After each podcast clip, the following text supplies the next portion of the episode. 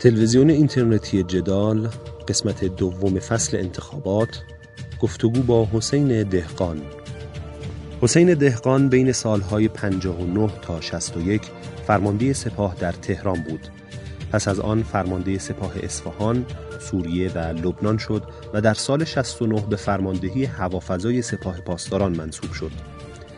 در کارنامه سیاسی او معاونت وزیر دفاع دولت خاتمی، ریاست بنیاد شهید در دوره احمدی نژاد به مدت چهار سال، مشاور علی لاریجانی در مجلس و باقر قالیباف در شهرداری نیز به چشم می‌خورد. در نهایت وی بین سالهای 92 تا 96 وزیر دفاع دولت روحانی بود و همکنون مشاور نظامی رهبر جمهوری اسلامی ایران است. در این قسمت با دهقان درباره چالش‌های اصلی ساختار حکمرانی ایران و راه حل‌های او به عنوان نامزد ریاست جمهوری 1400 به گفتگو پرداختیم.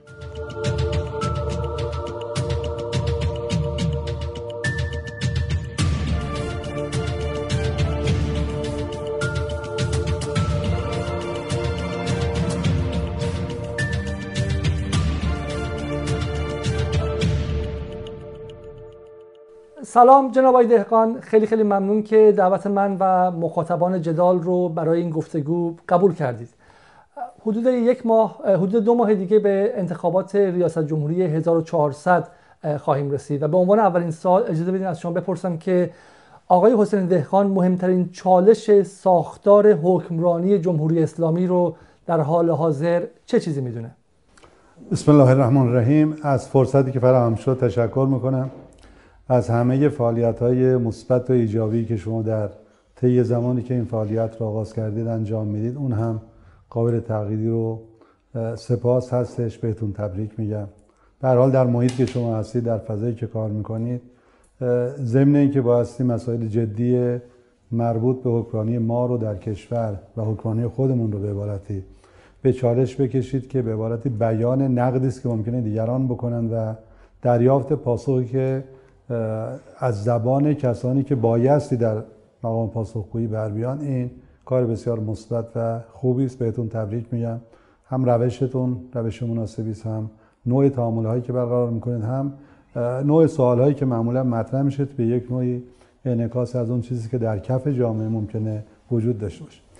من می‌خوام اول بگم که یک نگاهی وجود داره غیر واقع بینانه و اون اینکه که ما یک مشکل ساختاری در ساختار عمومی کشور در بود نظامات اداری و سیاسی داریم. این چیز بدی است یا غلطی است که از همینجا نشد می‌گیرد که به این ساختار دوگانه انتخابی انتصابی یا بعضی از موارد رو دنبال بگردند که بخوان به کجا میشه ارجاع داد از کی میشه سوال کرد. این رو ازش عبور کنیم که چنین چیزی نیست. چرا که نظام ما که برآمده از انقلاب مردم بوده و امروز بر مبنای قانون اساسی به رفراندوم گذاشته شده کشور اداره میشه یک نظام کاملا پیشرفته است منسجم یک پارچه است. قاعده مند شاید بگیم که امروز در مقایسه با قانون اساسی بسیار از کشورهایی که حالا ادعای پیشرفتگی در امر حقوقی می‌کنند هم ما قانون اساسی مترقی تر رو داریم. البته نوع خاص از حکومت رو ما داریم که حکومتمون عنوانش است به اصطلاح مردم سالاری دینی هستیم ما جمهوری اسلامی تلقی میشه.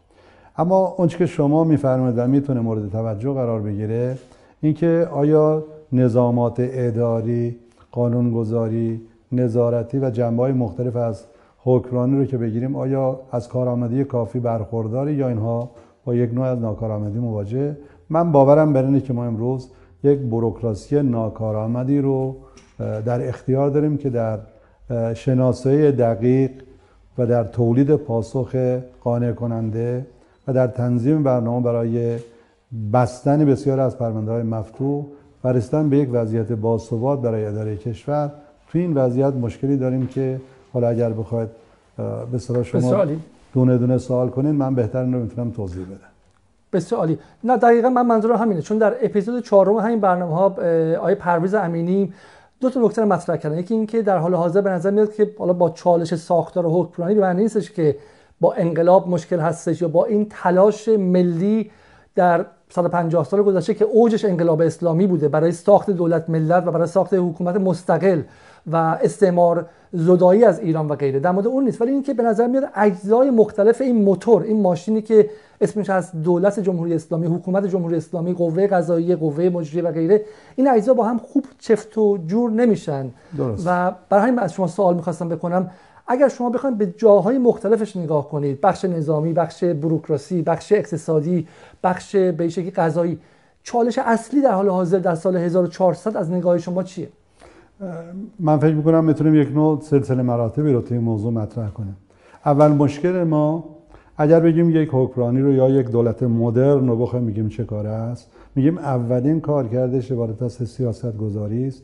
بعد از اون تنظیمگری و قاعده گذاری حالا بریم روی نهایت میگیم ارائه خدمات عمومی است. به اضافه ایجاد یک فضای باثباتی در عرصه عمومی کشور برای تولید سرمایه‌گذاری و فعالیت‌های بخش خصوصی و نهایتاً بازتوزیع درآمدها برای ارائه خدمات به اقشاری که ممکنه در معرض آسیب قرار بگیرن یا عموم جامعه برای اینکه در پایداری و به اصطلاح ماندگاری اونها رو و زمین های رشد و توسعه اونها رو در همه زمین های زیرساختی انسانی و عمومی اجتماعی بالا ببره. اگر بخوایم از این منظر نگاه کنیم باید ببینیم اولین چالش یا مشکلی که ما داریم نظام قانونگذاری ماست. به این معنا که مجلسی که برآمده از خواسته مردم هست یا انتخابات هست اینها عمدتا متوجه امور گذرا روتین فوری فوتی و اضطراری هستند و از همین منظر وارد قانون گذاری میشن. لذا ما حجم عظیم از قوانین مقررات و دستنامه‌هایی رو داریم که اینها خودش منجر به این می‌شود که کسانی که در موضع اجرا قرار می‌گیرن از یک طرف در معرض تعبیر و تفسیر بسیار گسترده بتونن قرار بگیرن از یک طرف حجم زیاد این قوانین اونها رو محدود می‌گیره در تصمیم گیری. نکته دوم بحث تمرکز و عدم تمرکز هست. متاسفانه ما هنوز نتونستیم به شکل جدی در امر حکومت های محلی هم از شوراها بگیریم یا سطوح اداری رسمی سیاسی کشور تو اونجا بگونه عمل کنیم که مسائل محلی توسط مقامات محلی با توجه به همه داشته های محلی به شکل جدی بتونه اون برنامه توسعه یا ساخت و ساز و پیشرفت و حمایت و پشتیبانی کنه.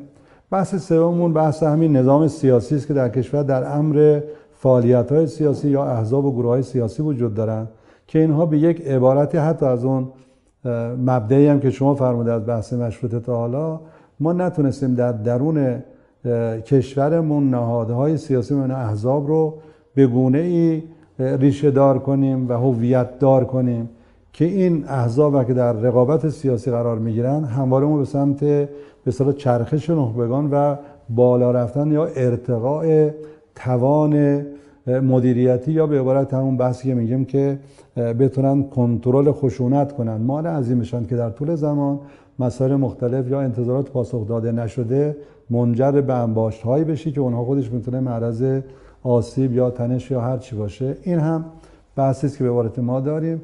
لذا شایسته سالاری یا شایسته گزینی یا چرخش نخبگان به شکل جدی عمل نمیشه. باز اگر بخوایم بگیم علیرغم اینکه یا برغم اینکه توجه جدی ما به عرصه تحقیق توسعه علم و فناوری داشتیم در زمینه های اداری ما و بازسازی و نوسازی فضای اداری کشورمون به شدت داره گپ فناورانه هستیم و امروز ما اگر بگیم در دنیا فضای مجازی بگیم پلتفرم ها بگیم دولت الکترونیک بگیم دیتاهای بزرگ بگیم این بخش و ایجاد یک شبکه فراگیر برای اینکه مردم بتونن خدمات خودشون رو حقوقشون دریافت کنن این رو با مشکل مواجهیم. و نهایتا قبل از آنی که بخوام ادامه بدم اینه ما قادر نبودیم که نهادهای مدنی مردم پایه رو به گونه اجازه بدیم در جامعه رشد کنن توسعه پیدا کنن که نظارت عامه مردم در بخش های مختلف به صورت قاعده من بتونه خودش رو به اصطلاح به عرصه بیاره و دولت به عبارت خودش رو همواره در معرض پاسخگویی به افکار عمومی در حوزه‌های مختلف بدون به خصوص اجتماعی، فرهنگی، اقتصادی، سیاسی. بسیار پس من طوری که متوجه میشم شما معتقدید ما با بحران ساختار حکمرانی متو... روبرو نیستیم بلکه با مجموعه عدیده از مشکلات مختلف روبرو هستیم. بله ما مشکلات جدی داریم. حالا اینجا هم یک بحثی رو می‌تونم خدمتتون عرض کنم و اونه. ببینید ما یک وضعیتی کنه نهادینه شده که ما مشکل رو ابتداعا باش مواجهه نمی کنیم. این مشکل تبدیل میشه یا مسئله به مشکل مشکل تبدیل میشه به چالش. و چالش به طور طبیعی تبدیل میشه به بحران.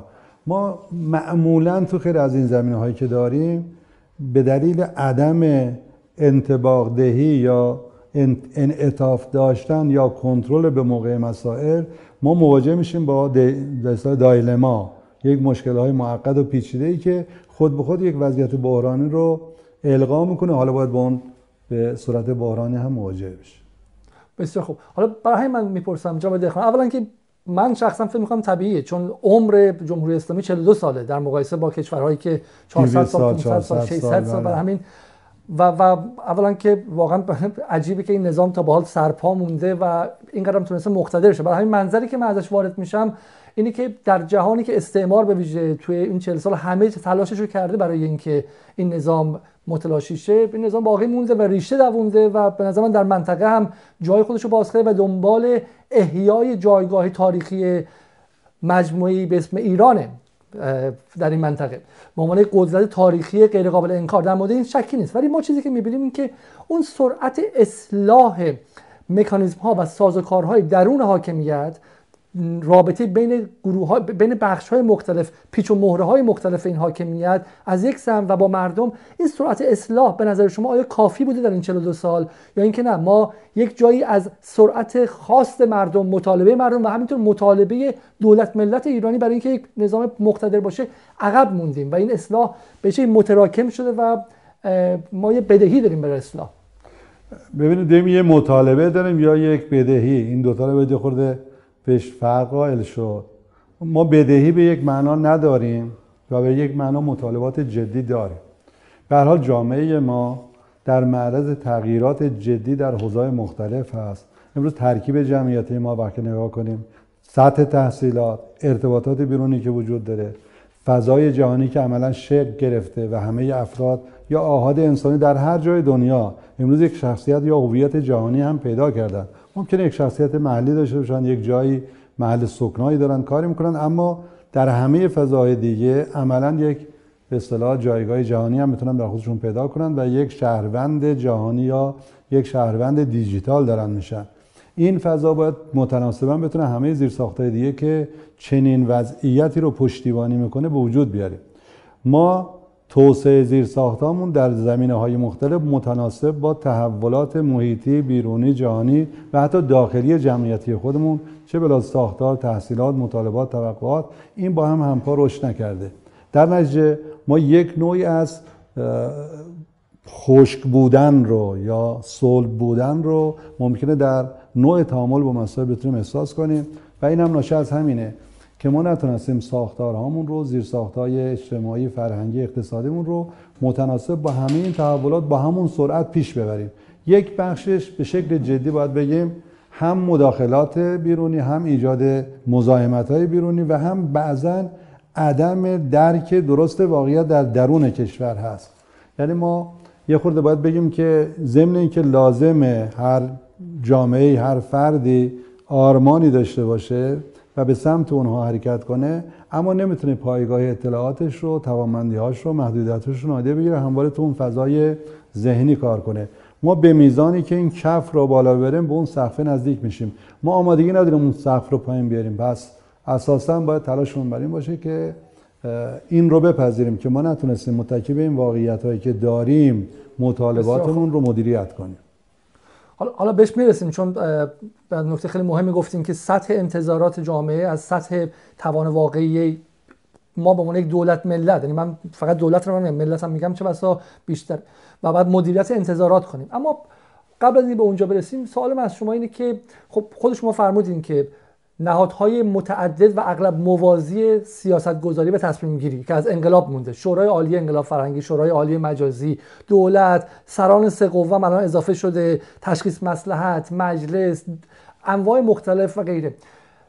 به من شما بگید که اصلا دولت چه توانی در حل مسائل بحرانی مسائل ساختار حکمرانی داره؟ حالا شما بهش میگین بحران نیستش. چالش ها دستگاه دولت که شما قرار بر صدرش بنشینید چه توانی داره؟ چه و شما چه قولی می‌تونید بدید که به عنوان رئیس دولت بتونید چالش ها رو حل کنید؟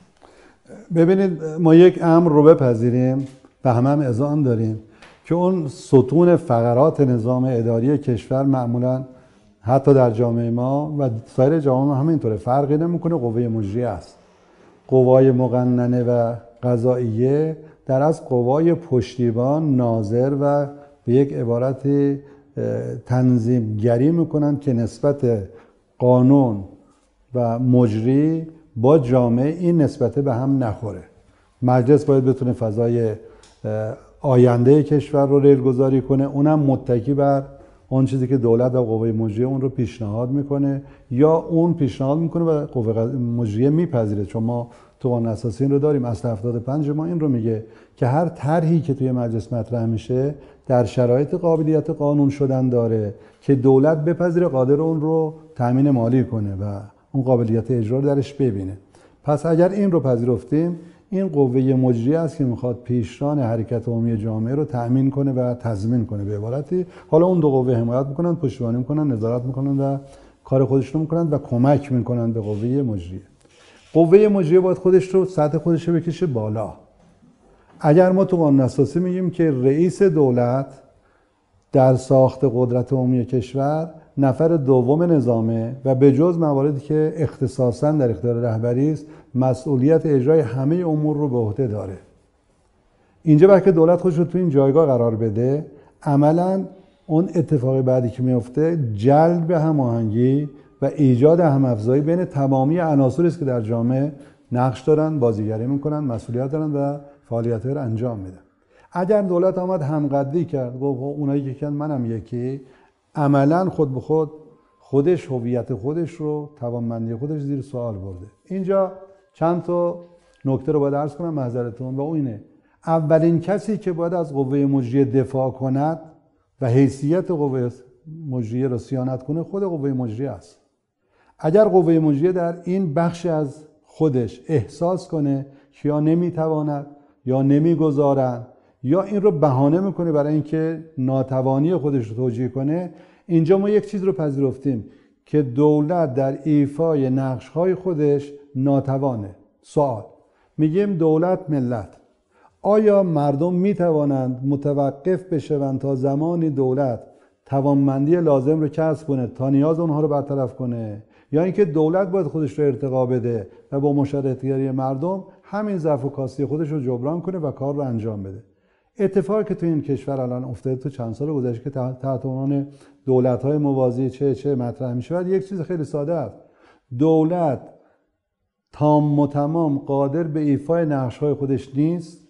این رو هم نمیپذیره. مردم رو هم بیپناه نمیشه گذاشت رهام نمیشه کرد.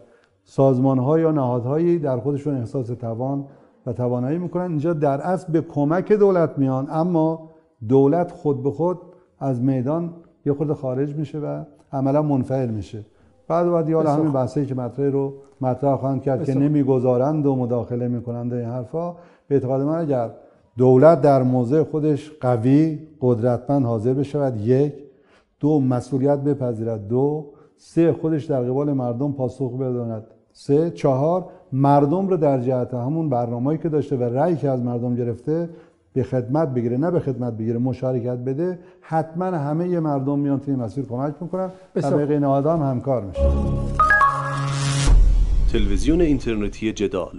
در سالهای گذشته از زمان آقای خاتمی به این سم حتی در دوره دوم آقای احمدی نژاد و آقای روحانی این حس بوده که ما با حاکمیت دوگانه سر و کار داریم. حداقل خود رؤسای دولت ها یا گفتن ما تدارکاتچی هستیم یا اینکه تنش رو با بخش های دیگه حاکمیت زیاد کردن و ولی همین که شما گفتیم به نظر میاد که واقع ایده ای که دولت داشته با ایده ای که کل نظام داشته و حداقل رهبری نماینده اون ایده بوده چون نمایندی رهبری نماینده نظامه. این ایده ها با هم در تضاد بوده و در واقع به شکلی باعث تنش اینها با هم دیگه شده و باعث استهلاک نظام هم شده. شما آیا از چنین چیزی صحبت می‌کنید؟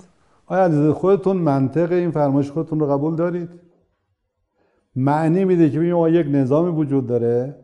یک دولتی وجود داره. این دوتا میش ربطی به هم ندارن. در, در این حال در تضاد با هم می‌خوان رفتار کنن. این که معقول نیست. میگه میشه و تصور کرد که توی این کشور رهبری علاقه من باشد که یک دولت ضعیفی سر کار باشه که ایشون بتونه تحکم بر اون بکنه. حتما اینطور نیست. رهبری علاقه من در همه توسعه و فرمایشات ایشون میگه. این رو ایشون میفرمند که بایستی دولت مقتدر جوان مسئولیت پذیر پاسخگوی عزیز با قدرت در کشور حاکم باشه ایشون. اساسا این رو مطالبه می‌کنن و از دولت هم همین رو می‌خوان که قوی باشن که عملگر باشن که شجاع باشن که اقدام کنن که پاسخگو باشن که با مردم در خدمت مردم باشن. با این حساب ما نمی‌تونیم بگیم که خب دولتی که می‌خواد در خدمت مردم باشه با رهبری که اساسا همه آنچه که می‌خواهد رفاه آسایش امنیت مردم هست اینا در تضاد تلاقی قرار می‌گیرن. یک مشکل اینجا به وجود آمده و به وجود میاد که دولت ها یک تلقی غلطی از خودشون دارن. سوال. من می‌خوام بشم کاندید ریاست جمهوری. الان 42 سال از عمر این انقلاب و نظام گذشته. ما 32 سال رو از جنگ پشت سر گذاشتیم. ما چهار دوره ریاست جمهوری رو تجربه کردیم. آیا کسی که امروز می‌خواد در صحنه بیاد کاندیدای ریاست جمهوری میشه این گذشته زمان براش تجربه است یا نه؟ کسی که در ذات ذهنی خودش باور داره که دوگانگی وجود داره رهبری یک فعالیتی می‌کنه دولت رو محدود می‌کنه الاخر چرا کاندا میشه اصلش چرا وقت مردم رو تلف می‌کنه؟ چرا همه منابع ملی رو تلف می‌کنه به هدر میده؟ چرا ناکارآمدی ناتوانی خودش رو در ایجاد هماهنگی در ایجاد اجماع در ایجاد همافزایی پای یک چیز دیگه می‌گذاره؟ از نظر من من به عنوان رئیس جمهور برای خودم این من رو یا این مشکل رو نمی‌بینم. چرا نمی‌بینم؟ چون معتقدم یک نوع از یک پارچگی همجهتی کلی در کشور وجود داره. من اگر آمدم فرض کنید به مردم قول دادم فلان کار رو انجام می‌دهم این کاری که من انجام میدم من باید ببینم من در قانون اساسی کجا چه جایی می‌گیرم چه اختیاراتی دارم. چه مسئولیت متوجه من هست بر اون اساس برم. حالا تو همه سازوکارهای موجود به اصطلاح اداره کشور من باید بدونم می‌خوام با مجلس کار کنم می‌خوام با قوه کار کنم می‌خوام با نهادها کار کنم می‌خوام با بخش دفاع کار کنم با بخش امنیت کار کنم و من می‌خوام به همه مردم پاسخگو باشم. وقتی این فضا وجود بیاد من میشم همه اینها. من نمیشم نماینده یک بخش. نبایستی دولتی که سر کار میاد احساس کنه که فقط اون کسانی که حمایتش کردن یا اون حزب سیاسی که این رو حمایت کرده رئیس جمهور شده این رئیس جمهوری این بخشه. و بخش دیگه که رأی نیاورده موفق نبوده فکر کنه که این رئیس جمهور اون نیست. ما باید خودمون رو در فضای اداری در فضای اداری کشور از کشاکش مستمر سیاسی جریان هایی که در جهت کسب قدرت با هم رقابت می‌کنند خارج کنیم انتخابات برگزار شد تمام شد رقابت ها تمام همکاری آغاز.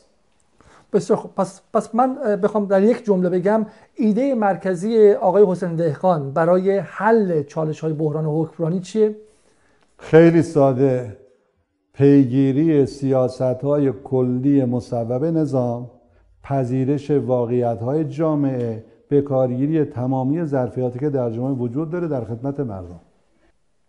و جلوگیری از تنش های درون نظام. مطلقا. بسیار بسیار خوب. اتفاقا حالا در اولین اپیزود برنامه جدال که دی ماه 98 بود یعنی یک سال و نیم یک سال و سه ماه پیش آقای سعید لیلاس هم چنین نگاهی داشتن و معتقد بودن که چنین اتفاقی با آمدن یک رئیس جمهور نظامی ممکن میشه. نه آقای علیزاده همین این رو بگیم این قضاوت غلطی است. من با همه من شما قضاوت نمی‌خوام. نه نه, نه. شما قضاوت نکردم. من حرف آقای لیلاز رو آقای لیلاز رو عرض می‌کنم آقای لیلاز رو دارم عرض می‌کنم که بگیم که مثلا فرض کنید یک فرد نظامی مطلوب تر است برای رهبری تا یک فرد غیر نظامی. نه حرفشون این نبود. نه حرفشون این نبود. حرفشون این بود که تنش های در اون نظام زیاد شده و به شکلی گروه های در اون نظام دارن برای گرفتن قدرت بیشتر همدیگر رو میدرن و این باعث استهلاک کلیت نظام شده. برای یک دوره موقتی حالا اصطلاحشون بوناپارتیزم بود. یک دوره موقت چهار ساله ای فردی بیاد که نظام رو یک دست کنه حاکمیت رو یک دست کنه تنش های درونیش رو کم کنه و بتونه چالش های اصلی رو برش فائق شه. حالا بعدش ما می‌تونیم باز به سمت حاکمیت احزاب جنگ احزاب و دموکراسی درون حزبی بریم. آیا نگاه شما چه این چیزیه جناب آقای دهقان؟ ببینید من احترام می‌ذارم به نظر آقای لیلاز این رو بگذاریم کنار. ولی اینکه گفته شود که یک فرد نظامی می‌تونه چنین نقشی رو افا کنه. بریم اون طرف رو بگیم. بگیم هر فردی که در درون چارچوب پذیرفته شده نظام بخواد ایفای نقش کنه مشکلی نخواهد داشت. کجا دعوا به وجود میاد؟ که ما می‌خوایم یک سری از مسائل رو یا نادیده بگیریم یا می‌خوایم دیگران نادیده بگیرن برای ما. خب اینجا دعوا آغاز میشه و حالا شکل و شکایت هم شروع می‌کنه.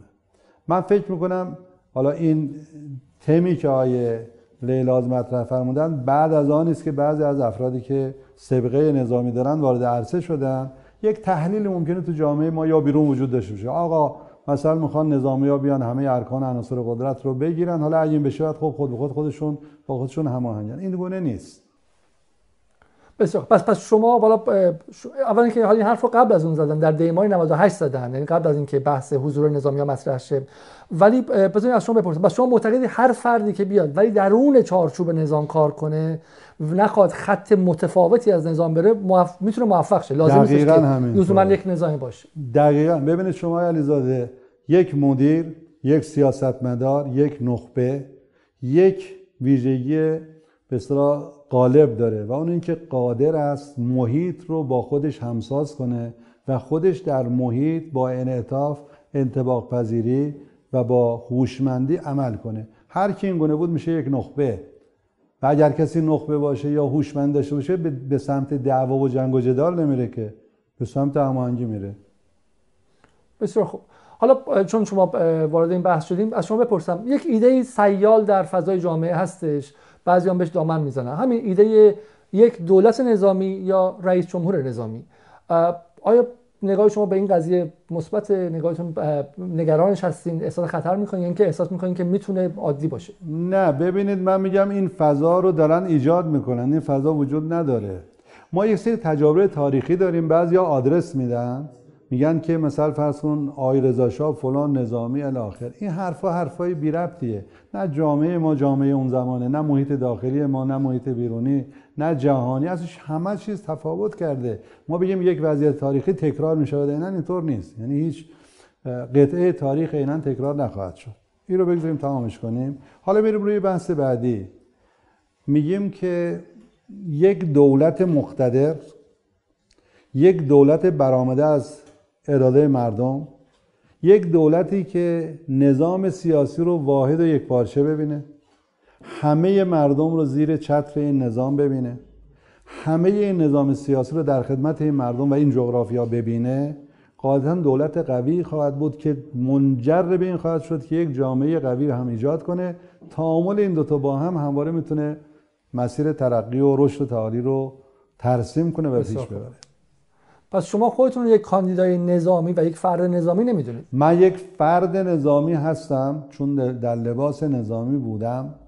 اما از اون منظرش میام ما می‌خوایم یک دولت نظامی ایجاد کنیم حتما منتفیه بسیار عالی. پس من اینو خیلی استقبال کنم ازش چون من هم فکر می‌کنم که رضاخان اسلامی و رضاخان سپاهی یک جور ارتجاع و برگشتن به عقبه و توهین نش... توهین؟ بله. یک نوع توهین به مردمه و من سپاهی که می‌خوام تو این وادی وارد بشم. اون نوکر اجنبی بود اون قزاق بود اون فلان بود. من یک فرد انقلابی هم من همه وجودم رو برای مردم همیشه آماده بودم بگذارم. حالا چه نسبتی چه تشابهی که جفا و ظلم و نارواییه بسیار خوب. حالا من یه سوال دیگه کنم و بعد می‌خوام بحث مدیریت شما رو مطرح کنم. شما فرمودین که ما باید مدیریت انتظارات کنیم. یک از چیزهایی که نمی‌ذاره ما مدیریت انتظارات کنیم همین دعوای جناهی در داخل. یعنی هر جناهی که می‌خواد به قدرت برسه میاد و وعده هایی میده که در توان نه نظام ایران در نظام هیچ کشوری نیستش یعنی کدوم فردی می‌تونه در چهار سال بیاد و مثلا چند مشکلاتش با همه جهان یک دفعه حل کنه و غیره و غیره و اقتصاد رو هم بچرخونه هم بچرخونه. و برای همین سوال من از شما اینه که آیا عبدی هم در اپیزود هفتم معتقد بودن تا وقتی ما دعوای سیاسی در داخل رو حل نکنیم نه مسئله سیاست خارجی حل میشه نه مسئله اقتصادی حل میشه و غیره. یعنی اینکه یه جناح میره برای مذاکره جناح بعد سنگ اندازی می‌کنه. جناح همون خودش میره پای مذاکره جناح مقابل سنگ اندازی می‌کنه. آیا شما قبول دارین که سطح تنش و دعوای سیاسی بین دو جناح اصلی در کشور بیشتر از خارج از خطوط امنیت ملی و منافع ملیه؟ مشکل ما آیا علیزاده همینجاست. ما در تعریف منافع ملیمون مسائل امنیتیمون و شناسایی اونها راه حلیابی برای اونها توافق نمی‌تونیم بکنیم. علت نیست که ساخت ساخت خواستگاه های فکری دو طرف متفاوته. ما از این باید عبور کنیم. ما بیایم به یک نقطه واقعی برسیم. یک ملت یک نظام و یک سیاست. اگر این رو ما بتونیم عملیاتی بکنیم بعد یه اتفاق میفته. میشه همه ما در خدمت ایران همه ما در خدمت اسلام همه ما دنبال منافع ملی. پدیه دویی نخواهد بود. چپ و راست که میگه توی آمریکا که مثلا دو تا حزب وجود داره در منافع ملی آمریکا با هم اختلاف نظر دارن. در موضوعات امنیت ملیشون میگه با هم اختلاف نظر دارن. برای پیشبرد منافع آمریکا در عرصه بیرونی میگه با هم اختلاف نظر دارن. اختلافشون برمیگرده به سیاست مالیاتی و نمی‌دونم معافیت ها حمایت ها پشتیبانی ها یه چهار تا مسئله بیرونی هم دارن. حالا تو دستور می‌ذارن. ولی آمریکا برای اون همه آمریکاست. چرا ایران برای ما همه ما ایران نیست؟ چرا نظام سیاسی ما برای ما نظام نیست؟ چرا مشکلات عمومی مردم برای همه ما مشکل نیست؟ چرا منتصب به هم می‌کنیم؟ من یک تعبیر رو به کار بردم تحت عنوان دولت های نالان.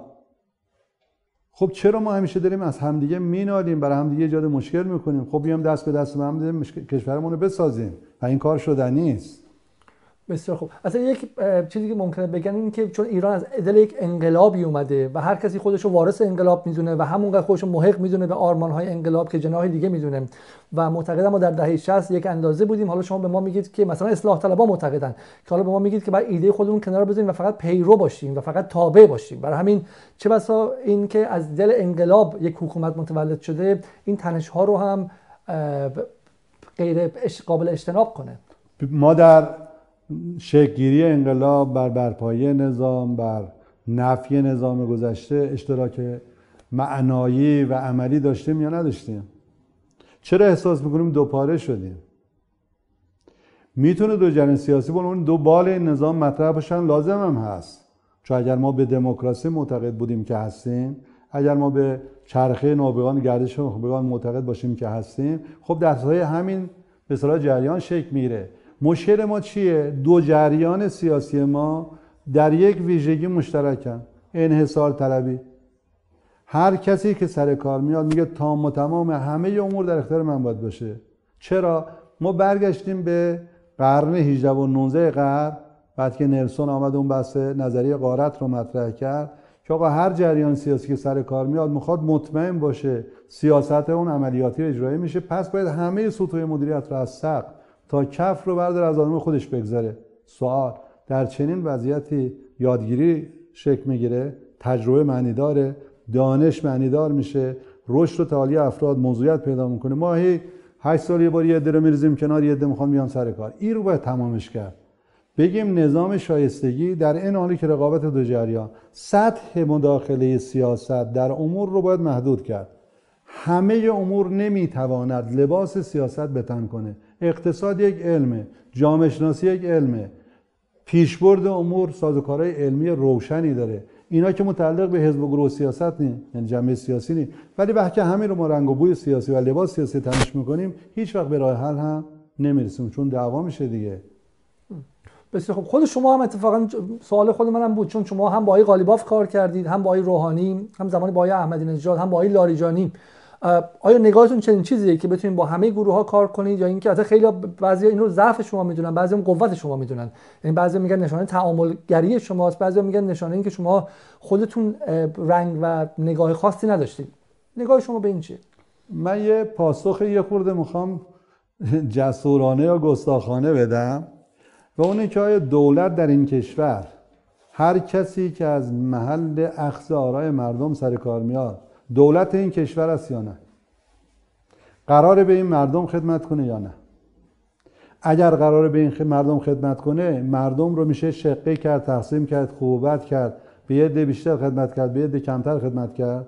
یا باید همه در برابر قانون برابر باشن مواهب مادی و معنوی این کشور برای همه احاد این ملت موضوعیت داره و من دولت موظفم همگان رو به همین کیفیت نگاه کنم. برابری برادری همراه و کنار هم بودن. اگر این بشه بعد خب دعوا سر چیه؟ نه خب اسم این هست دولت ائتلافی نه دولت ائتلافی یک بحث دیگه از زمانی که شما حزب داشته باشی یه حزب میاد نمی‌تونه اکثریت رو تشکیل بده با یه حزب دیگه میاد با هم میشن ائتلاف می‌کنن که اکثریت بشه ما که این رو نداریم که. یک دولت میاد سر کار. اینجا ما میگیم دولت شرکت سهامی نیست که هر کس سهم خواهی کنه. ولی میگیم دولت محل اجتماع تمامی ظرفیت های انسانی مادی معنوی فرهنگی این جامعه است. برای خدمت کردن به همین مردم. به من توضیح بدین چطور مثلا؟ مثلا یک وزیر کاری که نگاهش راستگرایانه است معتقد بازار آزاد حد اکثریه با یه وزیر مثلا صنایعی که نگاهش چپگرایانه است دنبال منافع محرومین و مستضعفینه. چطور با هم می‌تونن جمع شن در دولت شما؟ نه سوال اینه. آیا ما چه چپ باشیم چه راست باشیم؟ فرقی نمی‌کنه. چه راستگرا باشیم چه محافظه کار باشیم چه نمی‌دونم نوگرا باشیم چه بازار آزاد رو بخوایم چه اقتصاد فلان رو بخوایم. سوال اینه قراره که این مردم در رفاه آسایش و امنیت باشن یا نه؟ یک دو کدام نظریه اقتصادی است که تام و تمام در همه محیط ها قابل به کارگیری است؟ سه آیا میشه و نظریه اقتصادی رو در پیاده سازی از فرهنگ و بوم و تاریخ و تمدن یک جامعه جدا کرد یا نه؟ شما هر پدیده ای رو هر دست آورده بشر رو الا اونجا که فیزیکه ماشین ماشینه. که میاد رو جامعه می‌خواد بنشینه باید این رو بخورانی. همین بس که میگن بومی سازی کردن کاستومایزش کنی. اینجا چی اقتضا می‌کند من چی فکر می‌کنم؟ یه بحثه. این فکر اینجا کار می‌کنه یا نه؟ یک بحث دیگه است بلکه نظام ما اساسا بر پای عدالت و بر پای مردمی بودن شکل گرفته. این به این معناست که ما نمی‌توانیم بگیم آقا ما اجازه میدیم همه نظریه توسعه غربی فلان شکل بگیره اینجا فاصله طبقاتی بشه اول تا نمی‌دونم دهم 19 برابر بشه بعد تورم یه رو نابود کنه یه رو پولدار کنه بعد حالا مثلا ما بشینیم نگاه کنیم. میگه میشه این کارو کرد؟ حتی تو دنیای غرب هم دولت های رفاه آمدن برای اینکه کاستی های نظام سرمایه رو جبران کنن. اسکاندیناوی ها اساسا کار با اقتصاد آزاد ندارن. ملتشون مرفهن ملتشون سلامتن ملتشون در رفاهن امنیت دارن. با کدوم نظر اقتصاد به اونجا رسیدن؟ این که ما بگیم نظریه اقتصاد بازار یا آزاد میاد در فضای عرضه و تقاضا میاد به تعادل قیمت می‌رسه میاد اشتغال کامل شوخیه یه خورده. آمریکا الان چه وضعیت داره؟ اون جنبش وال استریت رو ما دیدیم 99 درصدی ها و 1 درصدی ها اینا که بذار من همینجا وارد شم اتفاقا چون شما از یک سمت گفتید که باید همراه کلیت نظام بود و نباید خارج از نظام به دولت رفتار کنه. و الان حرفی می‌زنید که به دل من شخصا خیلی میشست اگر ما دنبال دولت رفاه هستیم جناب آقای دهقان تنها زمانی که دولت رفاه تو ایران کار کرده 8 سال دوره جنگ بوده. این زمانی بود که ما با 5 میلیارد فروش نفت در سال شما هم در جبهه مشغول ایثار و جنگ و به شکلی دفاع بودید و همزمان تنها زمانی بود که ما عدالت اجتماعی بیشتری داشتیم. تنها زمانی بود که اگرچه مردم صف می اما مثل الان گرفتار گوشت نخوردن برای یک ماه نبودن. ولی به نظر از سال 68 به بعد همه جناها از این عدول کردن. چپ و راست با هم متفقن. کلیت نظام متفقه که ما دیگه نمی‌خوایم به دهه 60 برگردیم نمی‌خوایم به عدالت اجتماعی دهه 60 برگردیم. حسین دهقان کجا وای میسته قبل از سال 68 یا بعد از سال 68 من حتما و اکیدم عدالت اجتماعی محور همه برنامه خواهد بود تمام. این رو بگذاریم اما من به هیچ عنوان نه کمونیسم خواهم پیگیری خواهم کرد از نظر اقتصادی نه اون به لیبرالیسم یا نئولیبرالیسم رو. از اونا به درد من نمی‌خوره. با هیچی از فضای ذهنی جامعه من با فرهنگ و تمدن من نمی‌خوره. و هر جا ما رفتیم تجربه کردیم پاسخ منفی دریافت کردیم. ما آمدیم خودسازی رو مطرح کردیم ما آمدیم قیمتگذاری رو آزاد کردیم ما آمدیم سیاست تعدیل رو به کاری بردیم ما آمدیم بعد تثبیت رو ثبات رو دنبال کردیم. همیشه که ما آمدیم. اون مواردی که توی همین جامعه زیر ساختای مرتبط با اونم ایجاد نشده.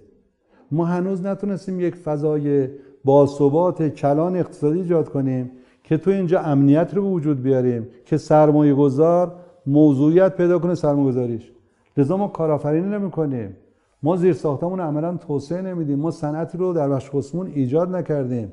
ما اجازه دادیم هر کی پول داره هر روز پول دارتر بشه. کجا؟ اونجایی که کاسبی است اونجایی که سفته بازی است اونجایی که همین به ما الان حجم اقتصاد عملیمون یا مادیمون نسبت به اقتصاد پولیمون وحشتناکه. خب این میشه چی؟ میشه تورم میشه نقدینگی میشه فشار میشه گرانی میشه فاصله طبقاتی میشه نابرابری. اینها رو باید حل کرد. حالا اگر بحث شد که چگونه میشه این حرکت یه بحث دیگه تلویزیون اینترنتی جدال. نه بالا میگن میگن جان سخن از زبان ما می‌گویی. همینجاست. من با شما با حرفایی که می‌زنید کاملا موافقم. اما در عمل چگونه چنین چیزی ممکن خواهد بود؟ برای اینکه حداقل از سال 68 به واسطه مرحوم هاشمی رفسنجانی این نگاه بوده که تا ما به توسعه نرسیم نمی‌تونیم عدالت داشته باشیم و عدالت نخواهیم داشت جز توزیع فقر. برای همین توسعه و عدالت در ایران امروز از سال 68 به بعد مقابل هم قرار گرفتن. شما چگونه می‌خواهید به توسعه و عدالت همزمان برسید؟ من باورم بر این نیست که اینطوره یعنی ما درسته. توضیح بدیم ببینید نظر این بود که اگر ما توسعه پیدا کنیم اگر ما بتونیم تو مملکت ثروت ثروت ایجاد کنیم از محل باز توزیعش می‌تونیم اون طرف مقابله کنیم با به اصطلاح فقر و بیکاری اینها. سوال اینجا اینه ما چقدر در همین طی سنوات گذشته از 68 تا به امروز اولین سوالی که باید جواب بدیم اینه ما چقدر تونستیم رشد سرمایه‌گذاری رو تو این کشور بالا ببریم؟ ما چقدر تونستیم رشد سرمایه‌گذاری رو رشد نقدینگی رو با رشد تورممون همپا و همساز کنیم؟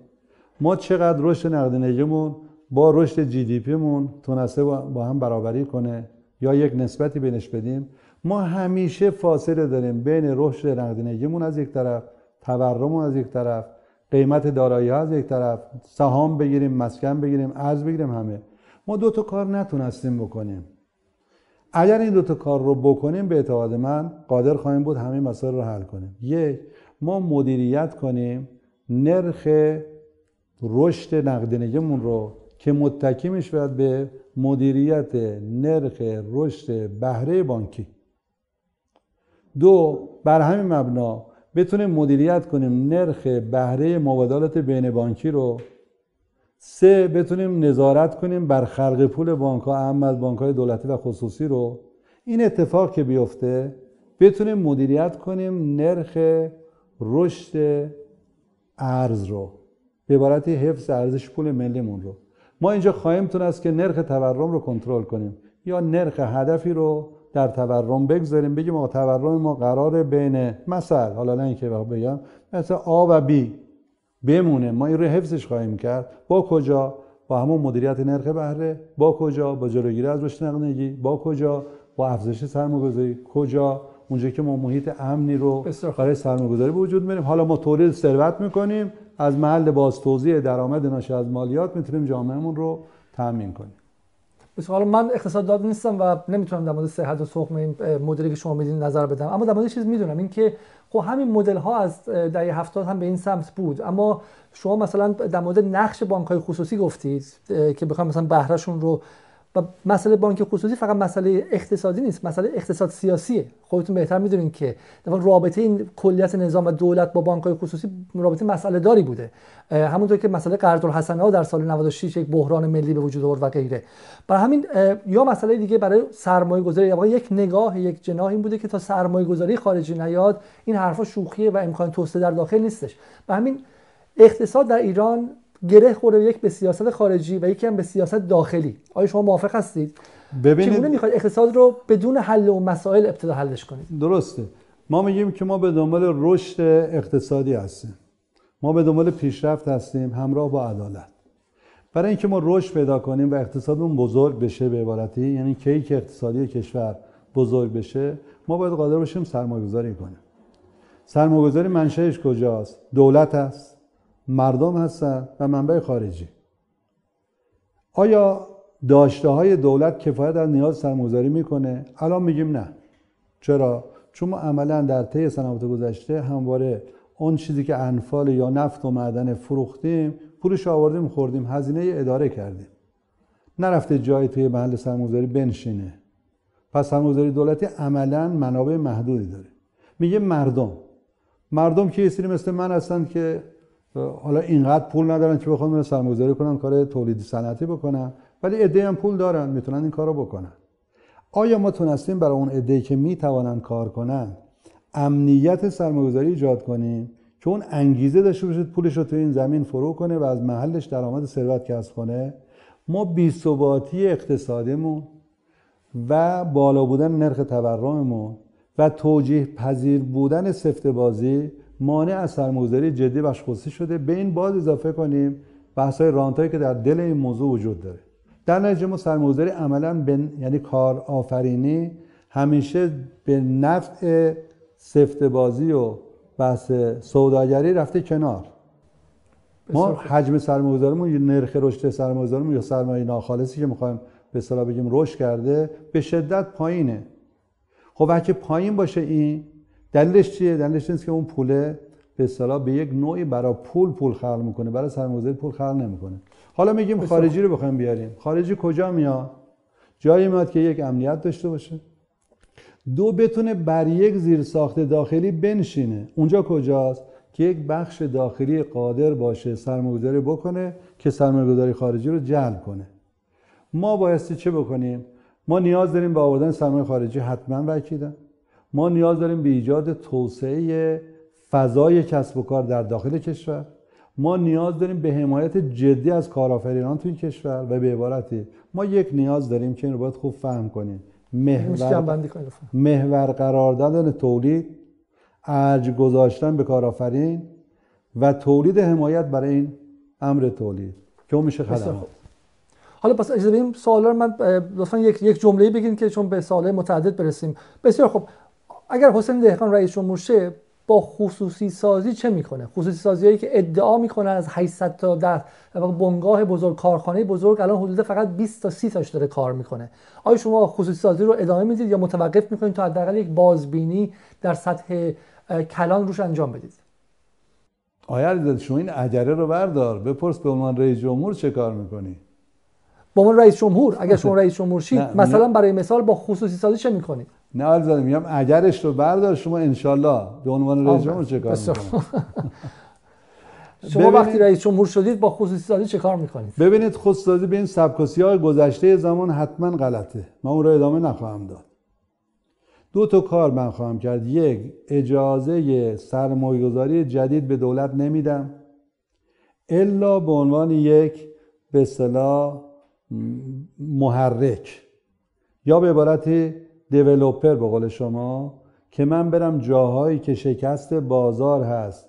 بخش خصوصی قادر نیست بیا سرمایه‌گذاری کنه. برم سرمایه‌گذاری کنم به بلوغ رسوندم دوباره واگذار کنم. نمونم. دولت نبایستی بنگاه داری کند.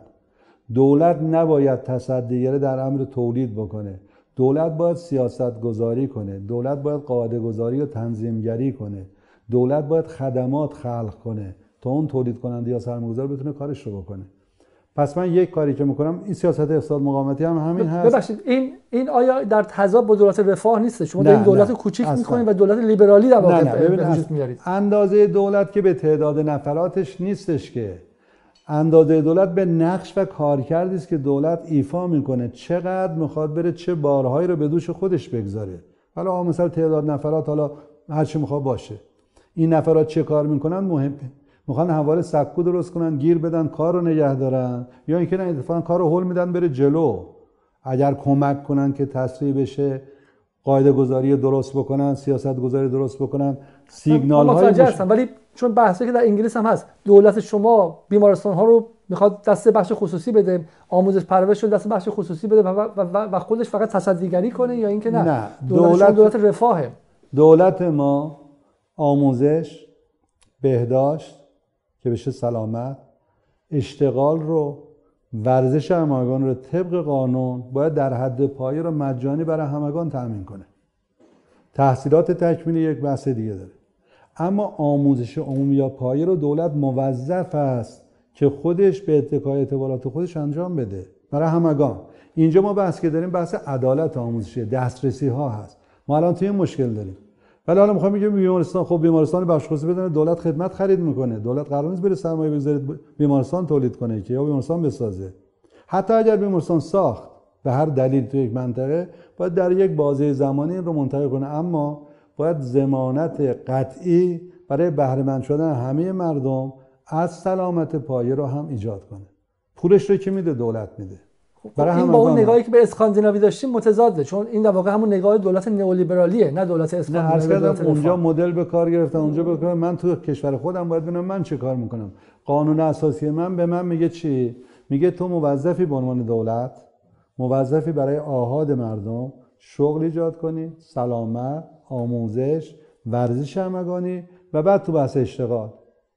خب این رو دولت باید زمینه اشتغال رو یا بستر شاغل شدن همگان رو فراهم کنه.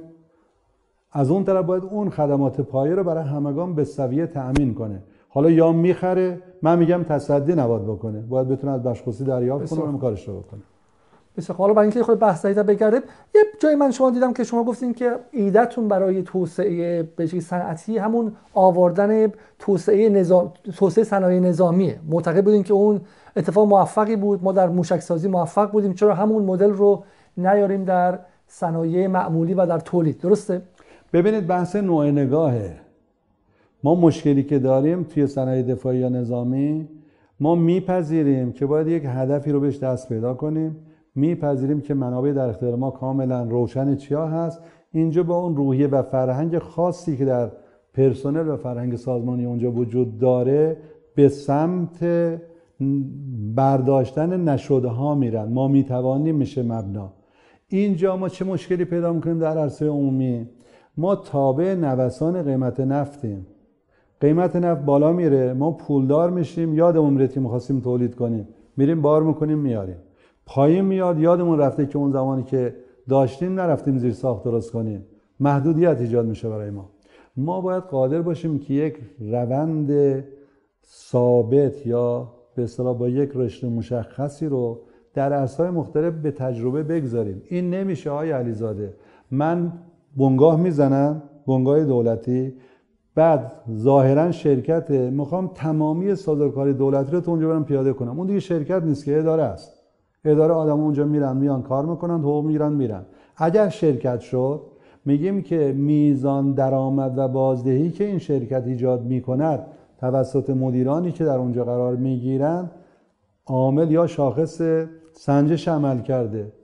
نه میزان هزینه که می‌کنن. ما الان دستگاهامون وقتی می‌خوان میگن ما خیلی کار کرده میگن بودجهمون رو امسال سه برابر از بودجه عمومی گرفتیم خب این که کار کردن نیستش که. بسیار خوب. حالا سوالی که هست اینه اینی که خود شما در بنیاد شهید بودی و پس از اینکه رفتیم فقط آقای کوسری گفت در در مجموعه آقای اسکندری اومدن و می‌گفتن که بسیاری از شرکت های خود شما اداره کردین زیانده شده بودن در زمانی که بودین. یعنی در واقع این مدل ذهنی شما دو تا عنصر داره. یکی اینکه ما شما مخالف وارداتین و به صنایع ملی ارجحیت میدین که من با شما کاملا موافقم اینجا. اما دومیش این که بحث موشکی که مطرح می‌کنید منتقدین شما میگن جناب آقای دهخان که سر موشکی ما برامون هزینه مهم نبوده. اگه موشک ما می‌شده دونه ای 100 هزار دلار میساختیم اگه می‌شد 200 هزار دلار هم میساختیم چون ضرورت ملی و نظامی بوده. اما وقتی پیکان میشه 50 هزار دلار دیگه معنی نمیده. بعد بریم از خارج بیاریم. برای همین همون مدل توسعه صنعت نظامی در خودرو کار نکرده در جاهای دیگه کار نکرده. برای اینکه تو صنعت نظامی ما ریس و پاش کردیم و راحت خرج کردیم در حالی که اون دست ما دست ما به اون شکل تو جاهای دیگه باز نیستش. همونطور که آیه منطقی از موشک سازی رفتن به خودروسازی و موفق نشدن. درسته؟ نه. ببینید اولا اینکه ریخته پاش میشه و کسی نمی‌بینه و به حساب کتاب است و اونجا مثلا مهم من به چنین چیزی نگفتم. چنین چیزی نگفتم. گفتم اولویت های ما متفاوته. ببینید اجازه بدید. قیمت تمام شده هیچ مهم نیست چه میشه بعد. این که نیستش که. هم حالا هم حالا تو ایران اسلامی ما هر قلم سلاح یا تسلیحات که شما می‌خواید انتخاب کنید عین همون رو با نمونه بیرونیش. ببینید ببینید قیمت بیرونی چند برابر داخلی است. این روشن. یعنی این گونه نیست که ما اونجا بگیم. بله ما اونجا هزینه تحقیقات میدیم. طبیعی هم هست. برای اینکه می‌خوایم یا اثبات فناوری کنیم می‌خوایم یک محصول محصول رو دنبال کنیم. ولی وقتی به خط تولید می‌رسیم دیگه اینطور نیست. همه جا دنیا هم همینطوره. هزینه اصلی بخش تولید میره تحت توسعه چون اونجا سرمایه‌گذاری است ریسک است نتیجه ناشناخته است الاخر اما تو بخش عمومی من معتقدم آین منطقی می‌تونست موفق باشه. و آقای منطقی باز موفق بود. بالاخره آقای منطقی دو تا پلتفرم تو این کشور توسعه داد. پژو 206 صندوقدار رو یا سمند رو ایشون آمد این کار کرد. پای صنعت خودروی کشور رو از دایره جغرافی خودمون بیرون گذاشت. بیرون هم تولید کرد فروش انجام داد. بحث که وجود داره اینه که ما شرکت های دولتیمون رو با مداخله نابجای دولت ناکارآمد می‌کنیم. می‌کنیم مرکز هزینه. ما این کارو نکنیم خود به خود میشه توی فضای رقابتی وارد میشن. حتما رشد توسعه تکنولوژی پیدا می‌کنن. حتما قدرت رقابتی پیدا می‌کنن و من باورمندانه به این اعتقاد دارم که ظرفیت های صنعتی ما رو اگر ما اجازه بدیم به صورت حرفه‌ای اداره بشن و دولت اونجا رو حیات خلوت خودش ندونه و نخواد اونجا به نوعی منابع رو در اختیار خودش بگیره حتما اونا می‌تونن موفق باشن. ما حالا اداره غلط. نقدی که به خود نقدی که به خود شما در مجموعه بنیاد شهید هست نیست اینطور. من وقتی رفتم بنیاد شهید به اصطلاح اولا بسیار از بخشای ناکارآمد و سرمایه غیر مولدم رو من آزاد کردم من فروختم. بسیار از زمینه های رشته های فعالیت رو گفتم ربطی به من و بنیاد نداره واگذار کردم. اون جایی که من موندم بدون استثنا روپا بود سالم بود کار می‌کرد. خب؟ ما یه چیز بدی داریم در فرهنگ عمومی مدیریتیمون.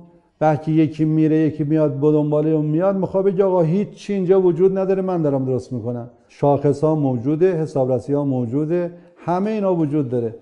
آقای دهخان شما می‌دونید چه دولتی رو دارین تحویل می‌گیرید؟ خیلی معتقدن که این دولت به یک سال نرسیده با مشکلاتی مثل آبان 98 و غیره روبرو خواهد شد. چون سطح بدهی هاش خرجی که کرده از جیب خورده سر قضیه سهام سر قضایای به شکلی فروش اموال و غیره خیلی زیاده.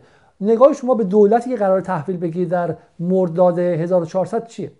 ببین من این رو قبلا گفتم که من یک زمین سوخته رو دولت می‌خواد تحویل بده. این که روشنه. و ربطی هم به این دولت نداره ها آقای علیزاده. ما همه دولت های قبلی این مشکلات رو به هم پیچوندن هی منتقل کردن تو دامن دولت بعدی و امروز رسیده به این دولت و فردا رسیده به دولت دیگه. ما باید جلوی این روند تخریبی ناسازگار با واقعیت جامعه رو بگیریم.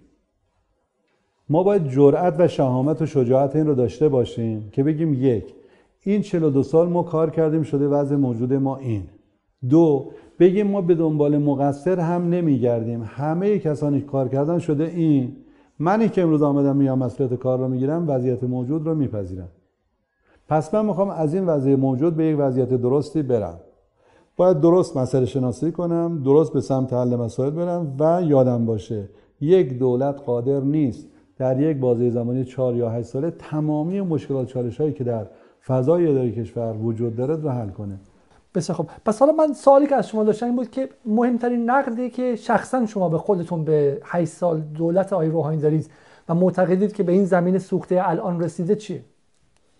آیا علیزاده من همیشه باور دارم که منصف بودن چیز خوبی است.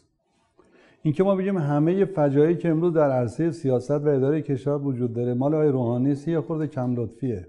اینکه آقای روحانی تشدید کننده اون جریان قبلی بودی که به الان خط شده این حرف درستی است لذا آیه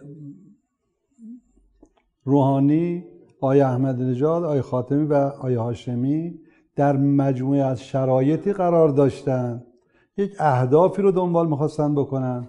به میزان موفق بودن در بعضی از زمینها در بسیار از زمینها موفق نبودن. جناب دقیقا من نگفتم که اینها تماما مقصرن. سوال این بود که یک نقد داشته باشید مثلا. بعضی معتقدن که معطل کردن کشور به برجام. بعضی معتقدن که نداشتن تمرکز روی تولید داخلی. اگر نقدی داشته باشین که یک از دلایل اصلی به شکلی عدم موفقیت 8 سال دولت های روحانی بود اون نقد چیه؟ وگرنه من به هیچ وجه نمی‌خوام بگم مقصر فقط آقای روحانی بوده. به هیچ وجه. باورم بر اینه که آقای روحانی در کارشون و دولت های روحانی چند تا ضعف جدی داشت.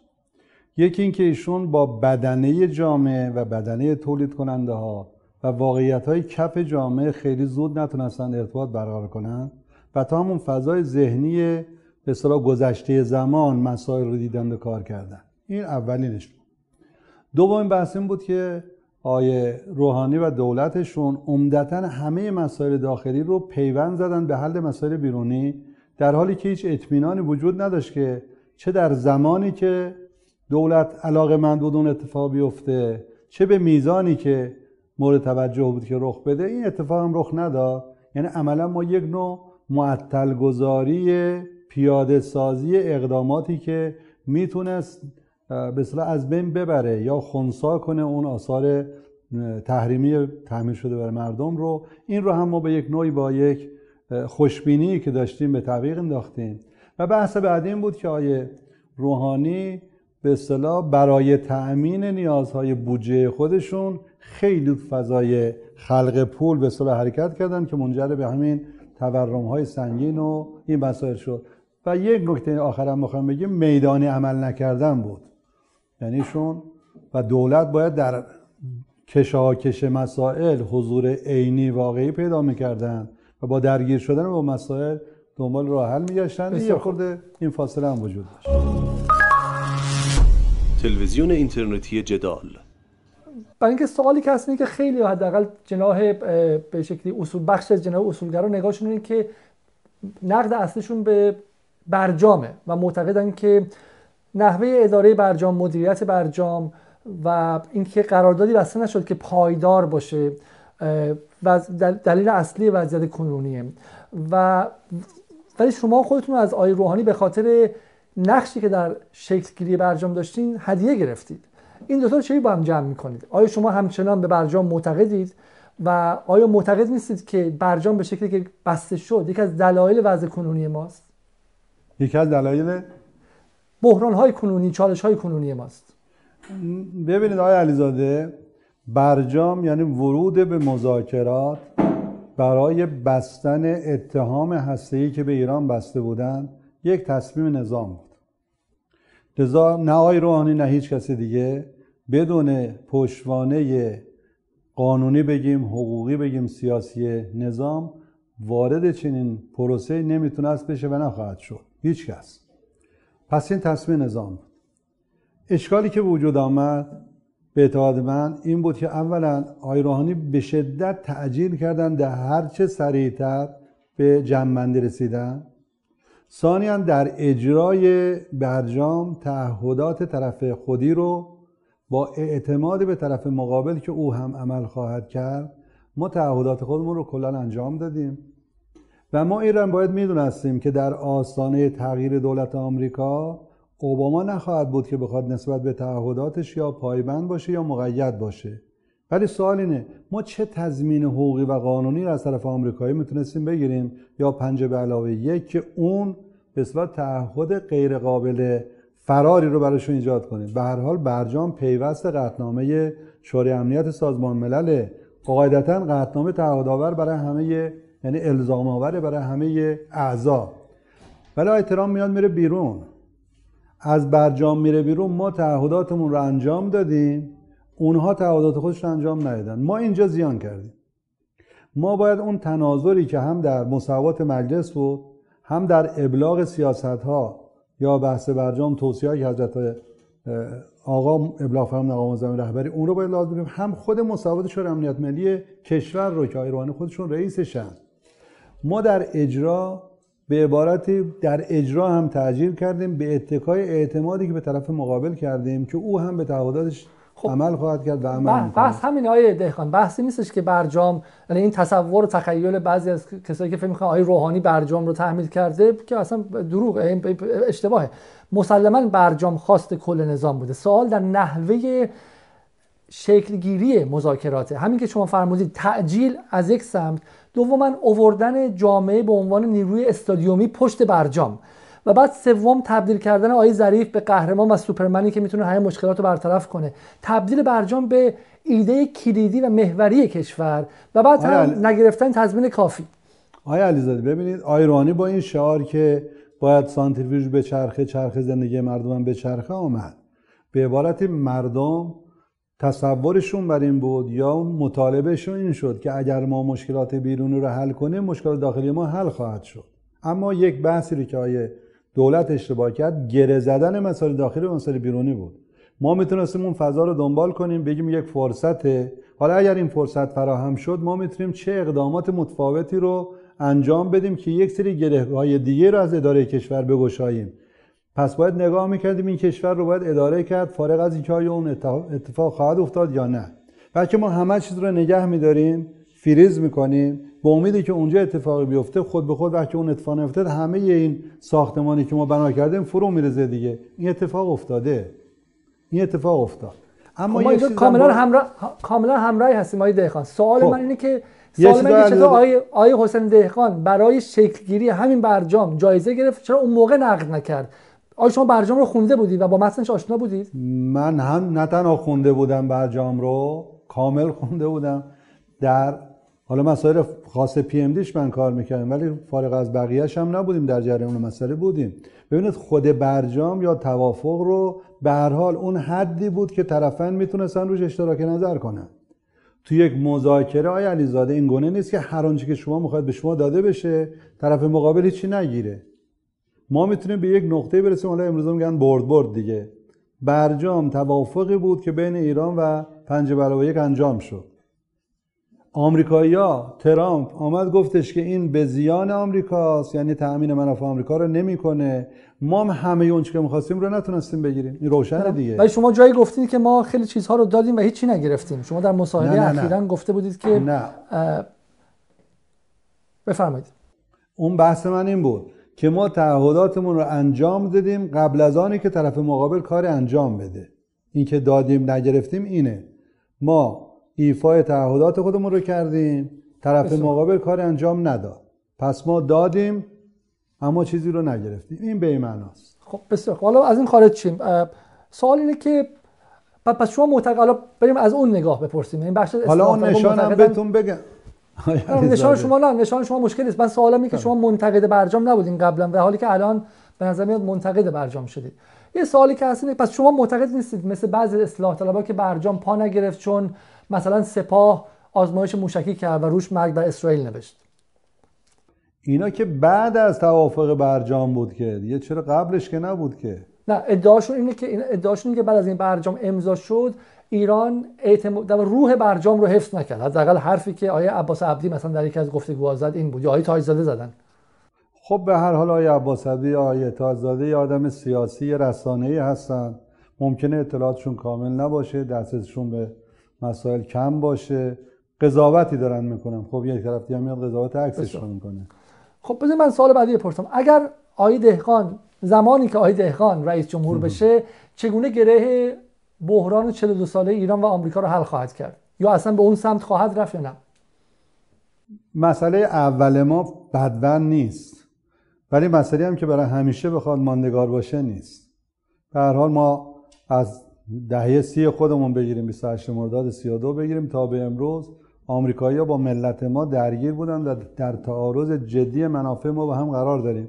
اونها یک نظام دستشانده اینجا داشتن همه منابع و منافع ما در اختیار اونها بوده. برای ما نش تعریف می‌کردن ما کار می‌کردیم. ما عاملی بودیم در منطقه برای اونها. انقلاب اسلامی این معادله رو به هم زده. آمریکایی هم هیچگاه از اون موضع قبلشون کنار نرفتن و هیچگاه و هیچ روزی رو ما نداریم که آمریکا بر علیه ما یا منافع ما یا به صلاح حوزه های منفعتی ما اقدامی نکرده باشه. اینجا اگر قرار باشه اتفاقی بیفته بایست آمریکایی‌ها جبران کنند. همه اون تنگناهایی که ایجاد کردن همه اون خسارت ها و هزینه که بر ما تحمیل کردن رو و بتونن اعتماد مردم ما رو به خودشون جلب کنن. هر زمانی ما به این نقطه برسیم اصلا این به نظر میاد که حتی با نگاه رهبری هم متفاوته چون رهبری گفتن که اگر چه باید جبران کنن اما حداقل سر همین قراردادی که داشتن با ما همینجا برگردن هم ما هم بهش به تعهدات خودمون عمل می‌کنیم. درسته؟ یعنی خواسته شما به نظر میاد که حد از الان بحث برجام که نیستی از برجام خارج شدیم دیگه. بله. من میگم که فردا برجام هم حل شد مشکلات هسته ما بسته شد پرونده تمام. ما می‌خوایم با ها کار کنیم زندگی کنیم. اینجا چی میشه؟ یه بحث بحث تاریخی است که بیاعتمادی و دیوار بیاعتمادی که بین ما و آمریکایی وجود داره و آمریکایی با ما همیشه ظلم کرده. یکی بحث تعاملاته. ما هر جایی که موضوع منفعتی مشترکی داشته باشیم حتما با هر کشوری به جز اسرائیل کار می‌کنیم. چون با اون اصلا هیچ منفعتی نداره. موجودیتش برای ما موضوعیت نداره. حالا سوال خاص من این بود که اگر مذاکره چون ایده محوری خیلی مذاکره با آمریکا برای کم کردن تنشه و حالا دیوار بیاعتمادی هم می‌تونه باشه. همونطور که بین چین و آمریکا دیوار اعتمادی خیلی بالاست ولی با هم کار می‌کنن با هم رابطه اقتصادی دارن و در اون هم دیگه سفارت دارن. سوال اینه که کم کردن تنش و فقط داشتن ارتباط, حداقلی نه اینکه دیوار اعتمادی کم شه ما هرگز بیایم به آمریکا اعتماد کنیم. آیا دولت شما در این سمت حرکت خواهد کرد یا نه؟ یک سوال رو میشه مطرح کرد که اصلا مناسبات بیرونی برای چیه؟ یا روابط الملل چرا؟ یا سیاست خارجی چرا؟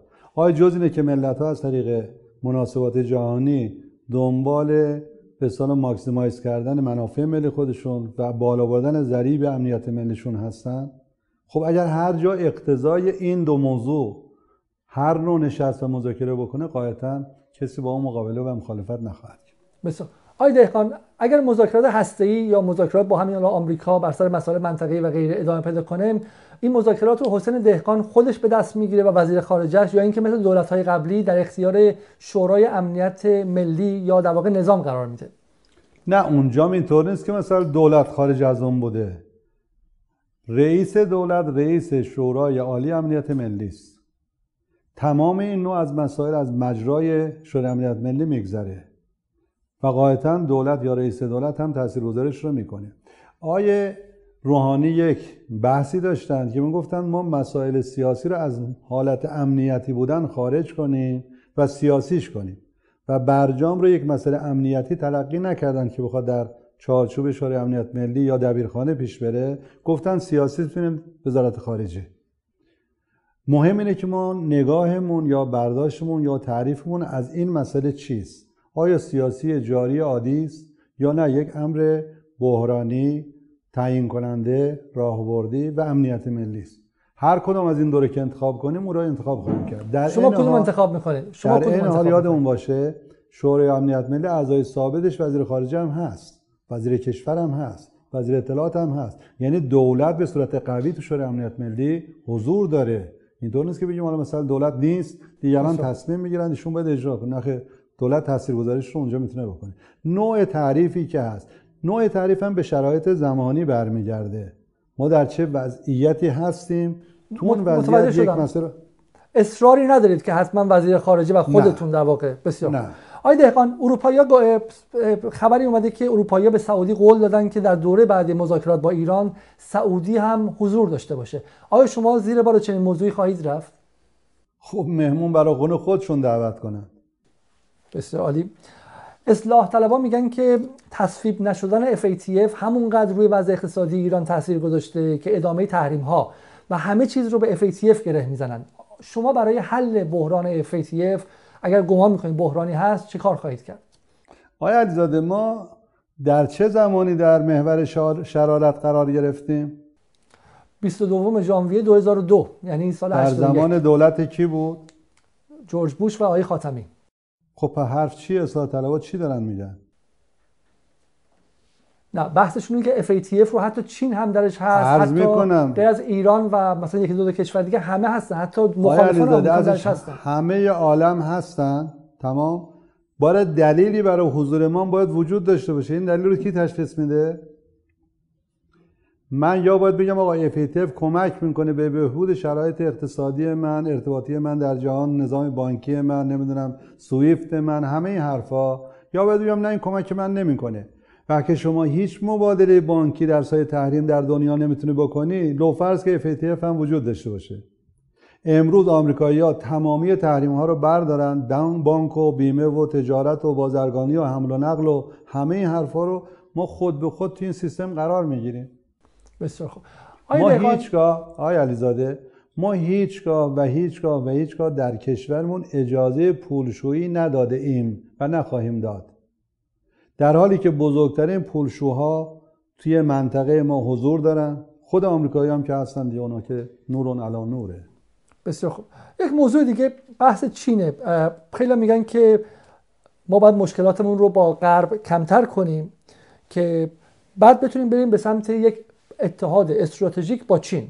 چین سراغ ما نخواهد اومد و برای ما هزینه اضافی نخواهد اما زمانی که ما قدرت نظامی داشته باشیم آمریکا نتونه به ما تعدی کنه و همینطور هم نتونه تحریم جدی کنه چین دوست داره که یک متحد جدی دراز مدت نه برای امروز فردا برای 1430 1440 1450 داشته باشه. زمانی که قطر و عربستان ممکنه بهش نفت نفروشن.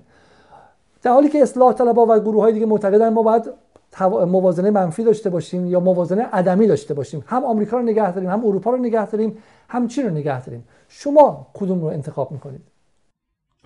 کی گفته که این حرف اصلاح طلباست بخشی از حالا حتی آقای اکبر صالحی هم همین نگاه ها داره. حتی حالا اقلانیت سیاسی چی میگه؟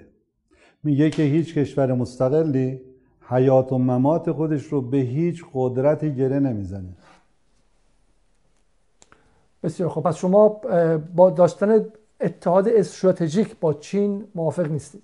چرا؟ برعکس. ببینید نه با چین. ببین حالا اصلش باید این بحث اتحاد استراتژیک رو تعریف کرد. ما یک برداشت ترقی داریم. چینی ها روس ها اروپایی ها آمریکایی ترقی دیگه دارن. بلکه ما میگیم ما با چین کار راهبردی بکنیم. یعنی ما در یک بازه زمانی بلند همکاری هایی رو برای اهداف و منظورهایی با هم شکل بدیم. یعنی ما مجددا وارد فازهای بعدی قراردادی میشیم. اینطور نیست که ما یه چارچوب بسیمی همه چیز رو برای ما تعهد ایجاد کرد برای اون فرصت برای ما تهدید. حالا ما رو با آمریکا فلان نخه ما در دنیا بدون استثنا هر کشوری که دنبال اعمال سلطه بر ما نباشد به دنبال مداخله در امور داخلی ما نباشه. به دنبال تاثیرگذاری در سیاست های ما و تصمیمات ما نباشه باش همکاری می‌کنیم. نه بحث همکاری نیست. آیه دکتر آیه دهقان ایتالیا هم دنبال تحمیل یا دنبال استعمار ما نیستش. اما چین به نظر میاد که می‌خواد متحدی از جنس دیگه ای بشه. به ما میگه که بش... اصلا طبیعیه. یک نگاهی وجود داره که مثلا در دهه در پیش قدرت از غرب به شرق منتقل میشه در شرق هم محورش میشه چین. ممکنه خیلی شما مکرون رو اون سخنرانی معروفش رو شنیدید دیگه. میگه ما باید یه امیدمون از آمریکا اینو قطع کنیم چون تمام شدن بدیم به سمت چین. خب یه همچین نگاهی ممکنه وجود داشته باشه. اما ما چه میگیم؟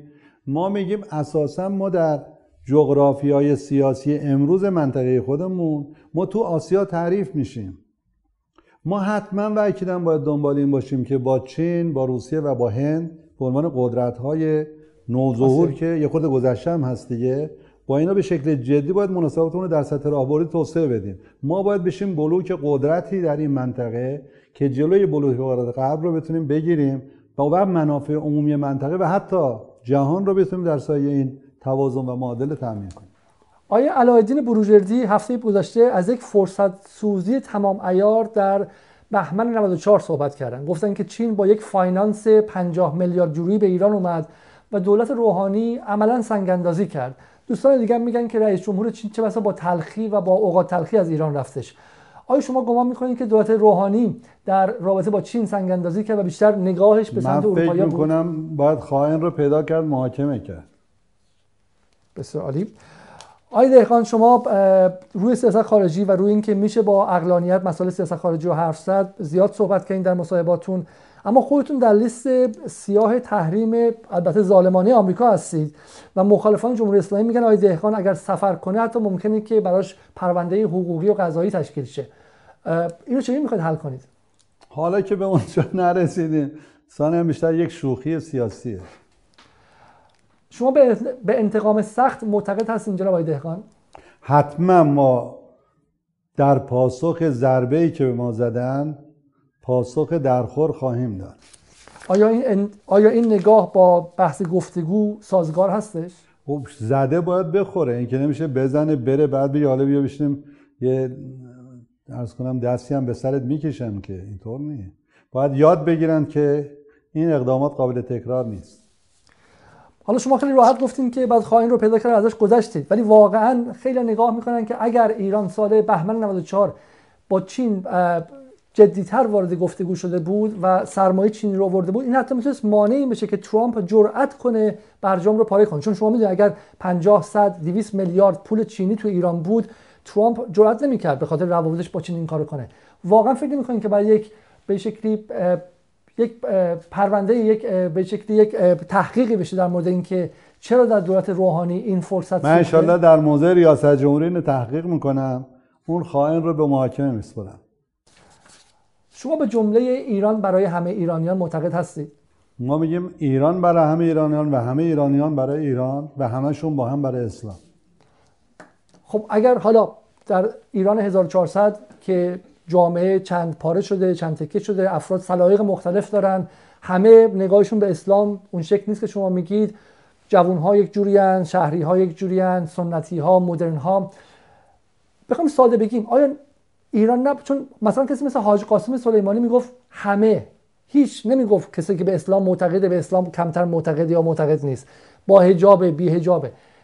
نگاه حاج قاسم به نظر میاد که ایران برای همه ایرانیان بود. نگاه حسین دهقان چطور؟ ببینید من عرض کردم ایران برای همه ایرانیان ولی همه ایرانیان هم برای ایران. این که نمیشه میگه ایران برای همه ایرانیان ولی ایرانیان برای ایران نکه آخه بیشتر این 40 سال برعکس بوده. بیشتری بوده که ایرانی ها 230 هزار جوان زیباشون رو برای ایران دادن و برای جمهوری اسلامی بعضی میگن دادن. هیچ کس تحریم که تحریم کشیدن. هیچ کس این رو به مردم ما در داخل تحمیل نکرده. یک دو مردم بدون استثنا همه اون 200 هزار نفر که رفتن شهید شدن داوطلبانه رفتن. هم خانوادهشون هم ملت به اون افتخار می‌کنه. اون سند افتخار خودش تلقی می‌کنه. هیچ کس امروز نمیاد خودش رو معاخذه کنه که چرا در مقابل تجاوز اشغال بیگانه مقاومت کرد و شهید داد و مجروح شد و جانباز شد. هیچ کس این رو بد نمی‌دونه. از این ذات حیات بشری است. کجا میشه یک کشوری بیان اشغال کنن بعد ملت دسترونه بگذارن و مثلا نگاه کنن حالا از سرشون هم بگذارن اتفاقی هم نیفته. این که تمام. ولی اینکه ما بگیم آقا همه ایرانی ها بدون استثنا چه اونا که تو این جغرافیا امروز به فیزیکی حضور دارن چه ندارن؟ سرنوشت مشترکی رو دارن به عنوان آینده ایران. و همه در این سرنوشت آینده شریکند و سهیمند و باید مسئولانه برخورد کنند. بسیار خوب. من چون 6 دقیقه بیشتر وقت نمونده سوالای کوتاه می‌کنم. شما ممنون میشم کوتاه جواب بدید. دولتتون وزیر زن خواهد داشت؟ ان الله خیلی میگن که چند تا؟ چون به شکلی مطالبات خیلی جدی جامعه است که چرا زنان در سطوح بالای مدیریتی راه پیدا نمی‌کنن؟ این چند تا کارش می‌گفت مثلا این تعداد می‌گفت چرا این تعداد می‌گفت؟ برای اینکه این می‌گفت چرا اون می‌گفت؟ اونقدر. ببینید بحث اینه که هر جایی که فارغ از جنسیت صلاحیت و شایستگی فرد اقتضای یک مسئولیت رو بکنه حتما برای من تفاوتی نداره. نه در فضای حداقل کشورهای بالا لیبرال تر اون چیزی بهش میگن عدالت جنسیتی اینه که نیمی از جامعه اگر زنان باشن ما باید سعی کنیم که حالا من میگم نابرابری های علیزاده نابرابری جنسیتی نباد باشه تبعیض جنسیتی نباد باشه. بسیار خوب. ما امروز ببینید زنان ما در گذشته زمان خیلی از مشاغل یا کارها رو تجربه نکردن. ما باید فضایی رو به وجود بیاریم این تجربه اندوزی صورت بگیره بتونن بیان در مشاغل هر سطحی قرار بگیرن. تلویزیون اینترنتی جدال. بسیار خوب. جناب دهخان شما انتخاب شدین در خورداد در مرداد به پاستور خواهید رفت و فشار خارجی زورگویی آمریکا و غیره شش ماه آینده بعدش خدای نکرده در مثلا اسفند 1400 یک آبان 98 دیگه ای رقم خواهد زد. همونطور که شش ماه بعد از آمدن های روحانی در سال 96 اتفاق افتاد. حسین دهقان با اعتراضات مردمی چه خواهد کرد؟ بله ببینید چرا آبان سال 98 به وجود آمد؟ و آیا همون شرایط اگر وجود داشته باشه تکرار نخواهد شد؟ سوال اینه ما بایستی یاد بگیریم که باید با مردممون حرف بزنیم گفتگو کنیم اونها رو بشنویم اونها رو بپذیریم و بعد به اونها و با اونها مسائل مشترک خودمون رو حل کنیم.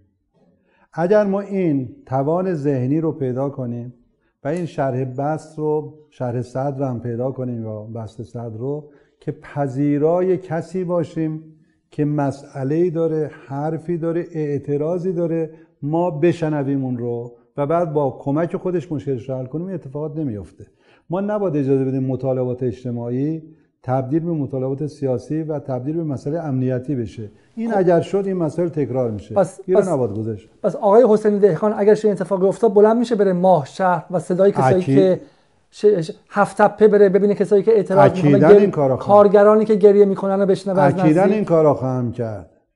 قبل از آنی که این بشه با فضای نظارت مردمی که ایجاد می‌کنن و با گوش شنوایی که انشالله ایجاد خواهیم کرد حرف اون کارگر مظلوم رو میشنویم. قبل از آنی که اون بخواد جان به لب بشه میریم میشینیم. خب مشکلش پس فضای مجازی رو نخواهید بست. کامیوندارش همینه بازنشستهش همینه معلمش همینه پرستارش همینه کارگرش همینه فرقی نمی‌کنه. پس فضای مجازی رو هم نخواهید بست. فضای مجازی رو فرصتهاش رو تمام ایار استفاده خواهیم کرد و گسترش هم خواهیم داد. و بس اون جنبه های آسیبش رو مدیریت می‌کنیم هم با تولید محتوای مناسب هم تولید به اصطلاح جایگزین های تأمین کننده مطالبات و مانعی میشیم که بخواد مشکل ایجاد کنه. آیده خان عزیز سوال آخر و هر چی شما خواستید در اونجا بگید. بخشی از جامعه درست یا غلط؟ میگه اصلاح طلب اصولگرا دیگه تمام ماجرا. به خاطر آبان 98 به خاطر قضیه هواپیما به خاطر مشکلات تحریم ها به خاطر مدیریت کرونا میگه من نمی‌خوام رأی بدم. دلم با رأی نیست. در این سی و, سی و چند سالم که رأی دادم چیزی آیدم نشده. شما بهش هم از نظر حسین دهقان هم از نظر کسی که برای این کشور جنگیده هم از نظر یک پدر یک شهروند چی میگید؟ دورورتون تو خانوادهتون حتما هستن کسایی که میگن رأی نمیدیم ما دیگه الان همه که یک شکل نیستیم 1400 کسایی هستن که با خود انقلاب مشکل دارن انقلاب دوست دارن با جمهوری اسلامی مشکل دارن. جمهوری اسلامی هم دوست دارن با این دولت مشکل دارن. ما ده رنگ هستیم. به اون بچه های از این کشور که میگن ما نمی‌خوایم رأی بدیم شما چی میگید؟ میگیم هر کسی که ایران و فردای خودش رو دوست داره باید برای تعیین سرنوشت خودش به میزان همین یک رأیی که داره مشارکت کنه و اثرگذاری خودش رو در شکلگیری فردا به اثبات برسونه. لذا من از همه دعوت می‌کنم. فارغ از همه مسائلی که وجود داره باید بیان کمک کنند اسلحی که آمده که به دیدگاه و نگاه اون نزدیکتر انتخاب کنند و بعد مسئولانه کمک کنند که اون فضا رو اون پیش ببره. پس اگر قرار برای ایران بیان فردا بهشون انگ ضد انقلاب و انگ به شکلی کسی که از خارج پول گرفته و غیره زده نشه. همه قرار برای ایران بیان و رأی بدن. بله درسته؟ همینطوره. همینطوره. بسیار خب. خیلی ممنون جناب آقای دهقان از اینکه یک ساعت و نیم صبورانه نشستین. من این گفتگو رو بدون هیچ گونه سانسوری منتشر خواهم کرد و امانتداری کامل خواهم کرد. تک تک جملات شما رو و امیدوارم که در کمپینتون هم موفق باشید و ما بتونیم باز با همدیگه صحبت کنیم. خیلی متشکر انشالله تو پاستور هم دیگه رو می‌بینیم. موفق باشید.